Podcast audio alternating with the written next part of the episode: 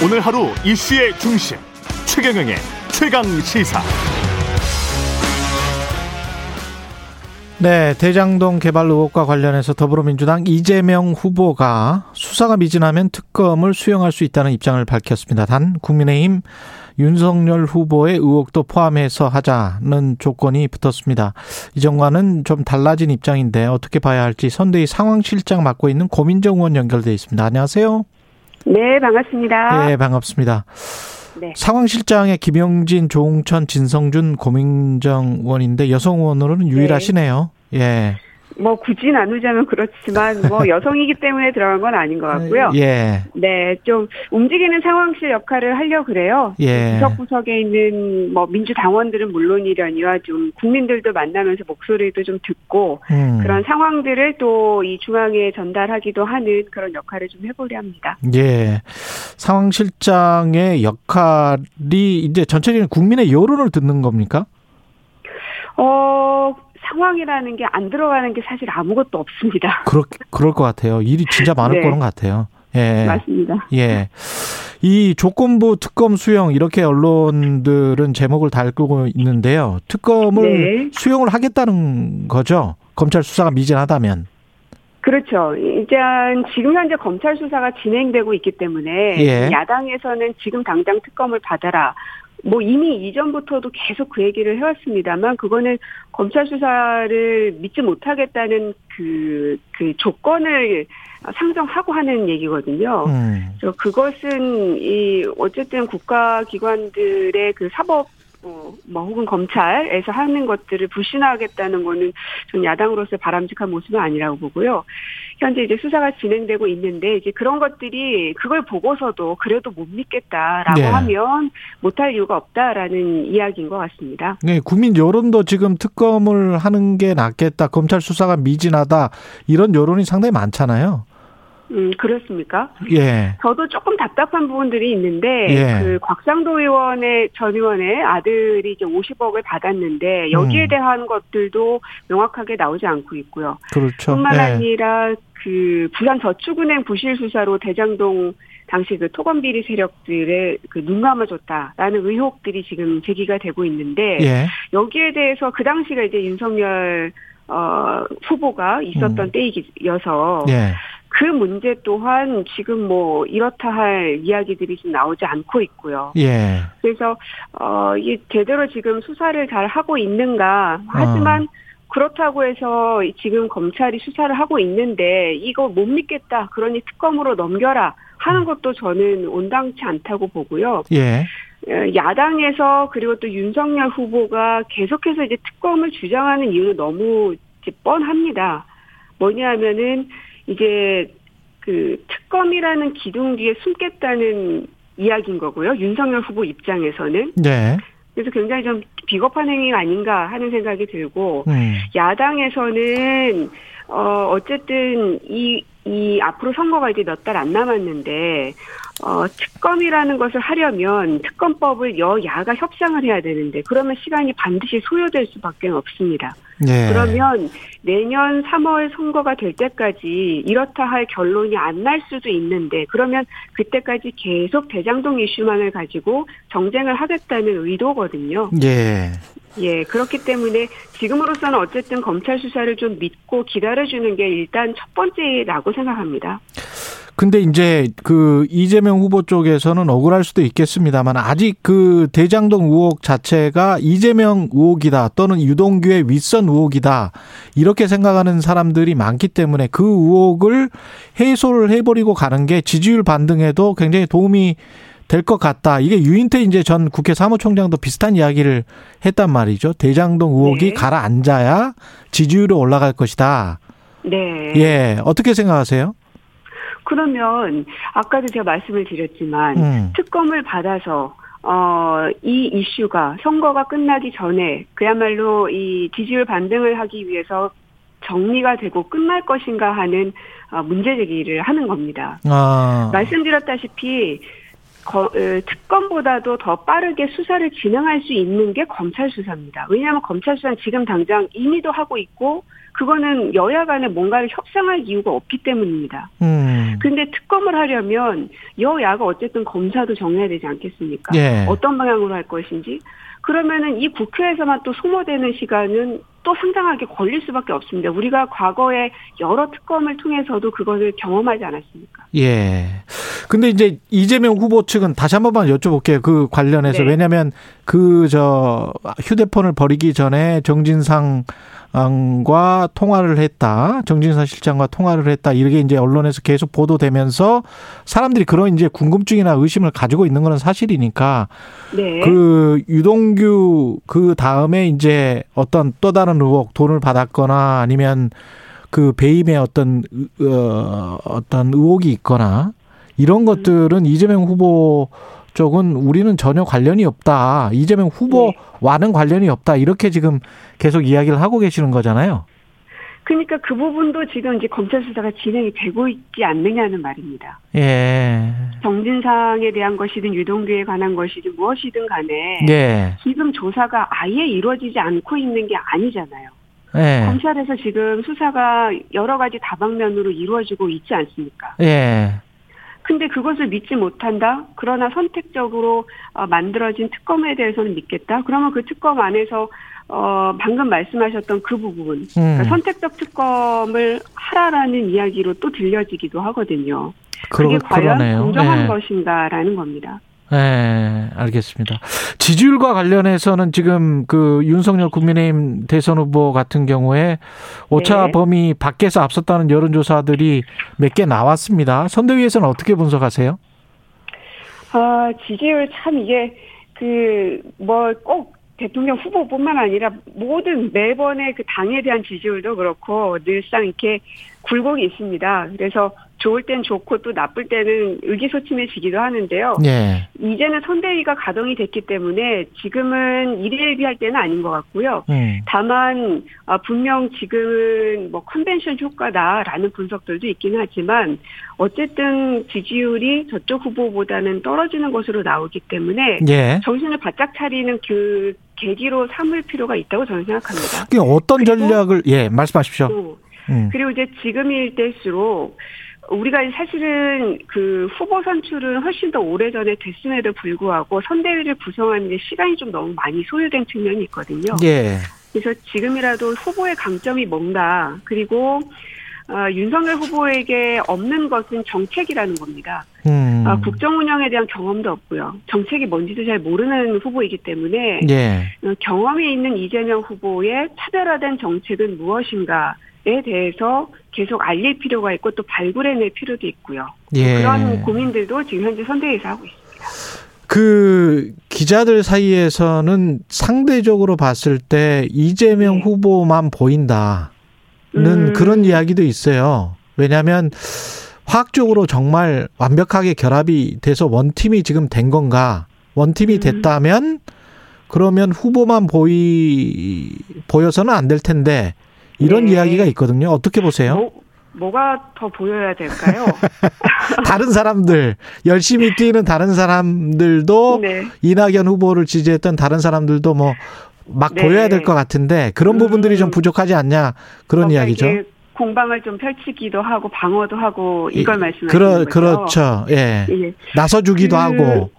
어제 제가 기사를 본 게 있는데 예. 송영길 대표께서는 당 대표이기도 하고 음. 그래서 여기서 적극적으로 방어도 하고 있는 모습을 보이고 계시는데 예. 또 기사에 의하면 예. 너무 나서는 것이 아니냐라고 또 비판을 하시더라고요.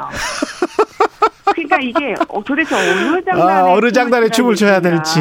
예.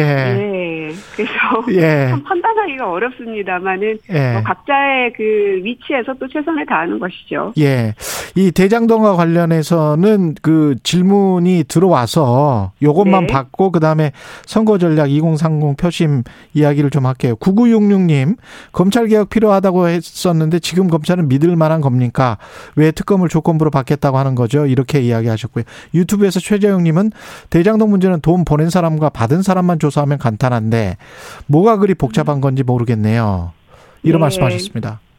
맞습니다. 굉장히 간단합니다. 돈 예. 받은 사람이 누구인지를 밝혀내면 됩니다. 음. 그리고 지금 이제 특히나 저희 민주당에서 검찰 개혁을 많이 얘기를 했지만 예. 모든 검찰을 다 믿지 못하겠다라고 하는 것은 아닙니다. 왜냐하면 그렇게 되면은 돌아가지가 않지 않겠습니까? 국가라는 것 자체가. 예. 근데 이 사건을 가장 빠르게 해결할 수 있는 방법이 무엇인가라는 겁니다. 음. 거기에 있어서 특검은 시간이 물리적으로 많이 걸릴 수밖에 없기 때문에 현재 검찰 수사를 일단 믿고 맡겨보자라는 것이고요. 예. 네. 그렇군요. 이 지금 앞으로의 전략과 관련해서는 이 지, 지지율이 지금 윤석열 후보의 뒤진 상황에서 2030 같은 경우는 홍준표 후보를 국민의힘 쪽에서는 많이 밀었던 것 같은데 2030들은 근데 그렇다고 네. 이2030 세대들의 지지가 또 이재명 후보로 왔다는 증거는 없지 않습니까? 이거 어떻게 네. 하실 건지 그것도 궁금하네요. 예, 뭐 당연히 당연히 이제 어필도 하고 예. 그 잡아야 되는 건 뭐 당연한 건데요. 예. 어, 저는 이제 2030 세대는 특정 정파나 정당을 지지하는 세대는 아니라고 생각합니다. 어. 그러니까 그때 그때 예. 어, 어떤 정책을 내느냐에 따라서 어, 이그 고른 선택한다고 생각합니다. 그래서 어떨 때는 국민의힘을 지지하고 어떨 때는 민주당을 지지하는 그 세대가 2030 세대들의 특징이라고 생각이 들고요. 예. 어, 그리고 우리가 당신들을 위해서 어떤 시혜적인 정책을 내줄게 라는 게 시혜적 접근이 아니라 우리가 판을 만들 테니까 너희들이 거기에서 재미난 세상을 한번 만들어봐라고 무기를 줄 수 있어야 된다고 생각을 하거든요. 예. 그러면 그 무기도 2030들이 원하는 무기여야겠죠. 한 번도 써보지 않은 무기를 주는 건 의미가 없는 겁니다. 어. 그래서 2030 세대들의 목소리를 듣는 게 굉장히 중요한데, 음. 아, 이게 뭐 그렇다고 해서 뭐 무슨 간담회 자리를 억지로 만들어서 하는 것이 얼만큼의 효과가 있을 것인가. 이 예. 옛날에 이제 선거 방식이 주로 그랬었는데, 음. 그것보다는 어, 젊은이들이 목소리를 내고 있는 공간으로 저희 정치인들이 들어가줘야 된다고 좀 생각을 들- 생각을 하고 있고요. 예. 어, 그래서 이제 그 이재명 후보가 메타버스를 타고 뭐 전국을 돌겠다라고 얘기를 한 것도 결국 국민 속으로 한번 들어가 보겠다는 이제 강한 의지 표명을 한 것이고요. 예. 또 기존의 성남시장이나 경기도 지사를 했을 때 돌이켜 보면 어, 민주당에 있는 다른 사람들보다도 청년들에 대한 지지가 더 높았던 사람이 이재명 후보였습니다. 어. 뭐 청년 주택 문제라든지 뭐 청년 배당이라든지 혹은 또 사이다성의 그런 시원시원한 답변들. 음. 그러니까 청년들이 묻는 것에 주저하지 않고 좋든 싫든 욕을 먹든 칭찬을 받든 일단 답변하는 그런 모습에 젊은 사람들이 반응했다고 생각하거든요. 예. 그래서 그러한 이재명 후보의 강점들을 잘 이 끄집어내는 것이 저희 선대의 역할이라고 생각합니다. 어제 민주당 이재명 후보, 국민의힘 윤석열 후보가 만난 그 영상을 제가 좀 봤거든요. 예. 인사는 뭐 서로 반갑게 했는데 그 전에 보면 이제 서로 날선 공방이 좀 있었는데 어색 어색하지 않았을까요? 아무래도 좀 뭐 그러겠죠. 예. 그 근데 뭐 피해갈 수 없으니까요. 예. 윤석열 후보에 대해서는 그 이재명 그 후보 쪽에서는 어떻게 생각을 하시는지도 궁금하네요. 두 얼굴의 사나이다, 배신의 아이콘이다 이런 이야기도 나왔었는데. 음, 네. 예. 어, 일단은 그 국정이라는 게 무엇인지, 정책이라는 게 무엇인지에 대해서 모르는 분은, 분인 건 맞는 것 같습니다. 음. 어, 근데 이제 대통령은 모든 그 정책들을 다 컨트롤 타워에 앉아서 봐야 되는 사람이기 때문에, 어, 준비된 대통령으로서의 모습이 전혀 보여지지 않는 후보라는 점이 있고요. 예.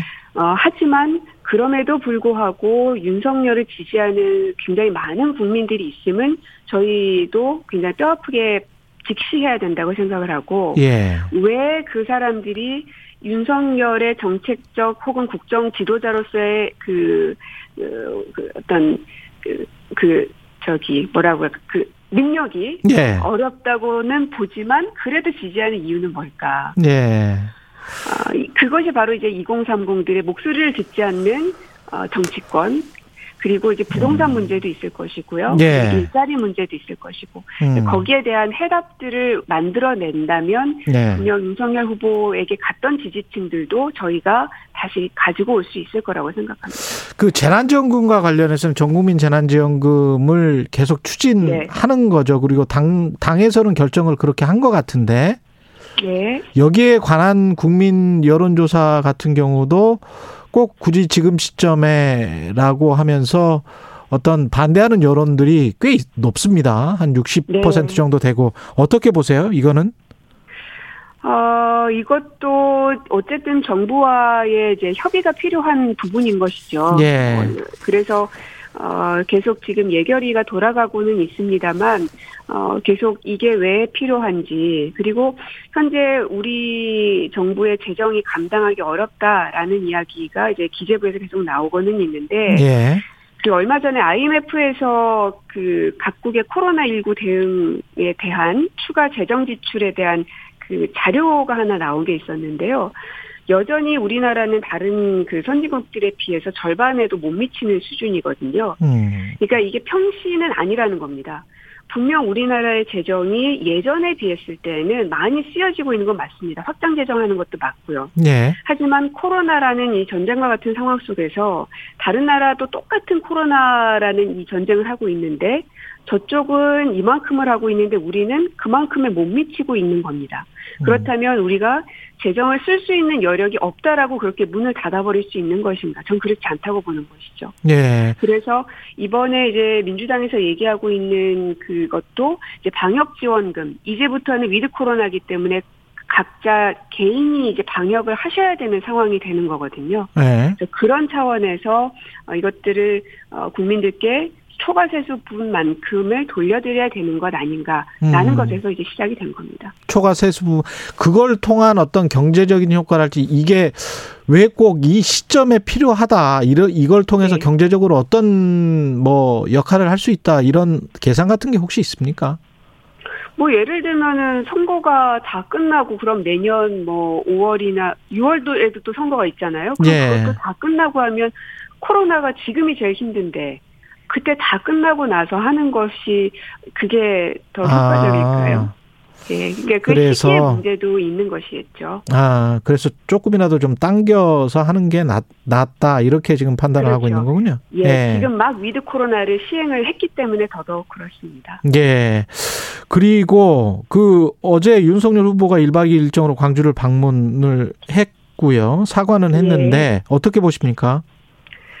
어, 글쎄 그 판단은 이제 광주 시민들이 해주실 거라고 보고요. 예. 다만 전두환 관련된 발언은 아마 선거 끝까지 윤석열 후보의 발목을 잡을 거라고 저는 생각합니다. 음, 어떤 의미에서요?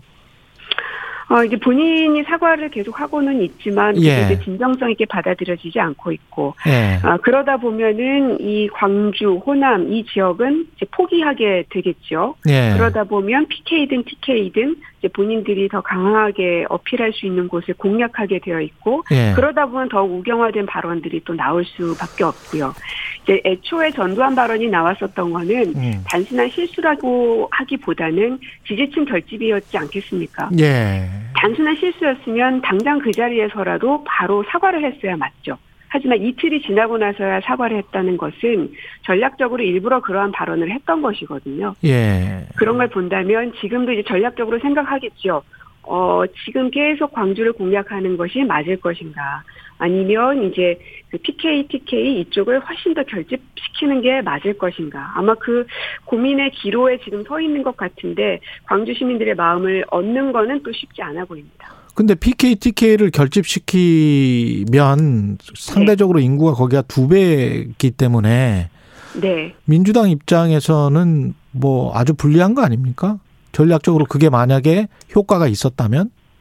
음, 그, 특히나 이 광주에 대해서는 전략적으로 좀 다가가지 않았으면 하는 겁니다. 음, 다른 그 어떤 것보다도 예. 우리 국민들의 희생이 있었고 또 모두가 인정하고 있는 그 날이지 않습니까? 예. 더불어도 저희가 어, 이 규정을 하고 있는 건데 이것을 전략적으로 표에 도움이 된다 안 된다로 계산하는 순간 저는 오히려 더 많은 국민들로부터 마음을 떠나는 대목이라고 생각합니다. 그래서 예. 그 당시에 전두환 발언 나오고 나서 광주 혹은 전남, 호남에서의 표심만 떨어진 것이 아니라 전국적으로 어, 국민들의 마음이 굉장히 많이 떨어진 것이 표로도 나왔었었잖아요. 그때 당시. 예, 그런 걸 알겠습니다. 보면 예. 예, 알- 여기까지 하겠습니다. 오늘 말씀 감사하고요. 더불어민주당 고민정 의원이었습니다. 고맙습니다.